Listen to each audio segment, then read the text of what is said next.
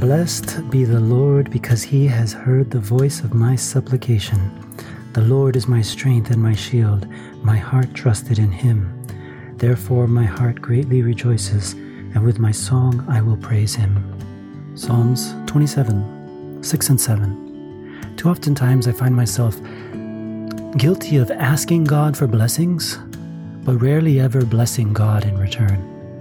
You know, when is the last time I tried to make a conscious effort to praise God, to bless Him for who He is and what He has done in my life? And I've been trying to implement this act of being more openly grateful uh, in front of my friends, in front of people I know that I am thankful for what God has done. And at first, you might feel uncomfortable with this. I know I have. But second, you start to come across people who respect you for it.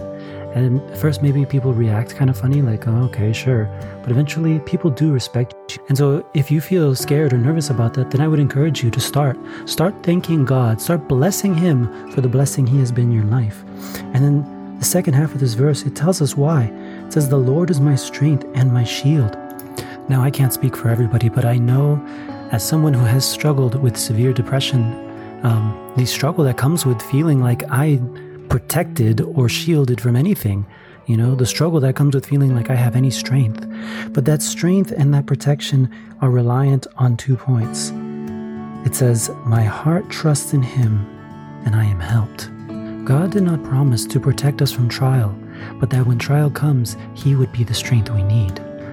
Until we learn to trust God, how can we hope to have him as our shield and as our strength? Finally, it says, And with my song, I will praise him. Now, I believe that this song that is being talked about is a song that is carried in the heart. It is a melody of purpose. It is the melody of mind that says, I know my place and I know what to do, and I know it is in His salvation.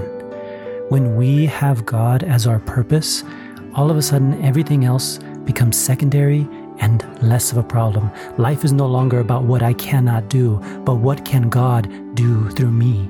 That is the experience I want to live by. That is the experience I choose. That is the reason behind this podcast. And I hope that is the reason for you. Now, strength and shield means there's going to be challenges and there will be things that test it. You only know your seatbelt works on the day you need it. So, if that's going to be you, then I challenge you and encourage you to take that blessing to heart. Why don't we make that commitment right now? Our Father in heaven, Lord, we want to praise you. We want to bless you. We want to thank you. We want to put our trust in you. But I cannot do this alone. So put your song in my heart that my voice would echo praises of your name. We thank you, Father, for what you have done, for the opportunity to believe. And I thank you most of all for your Son. And it is in his name we pray. Amen.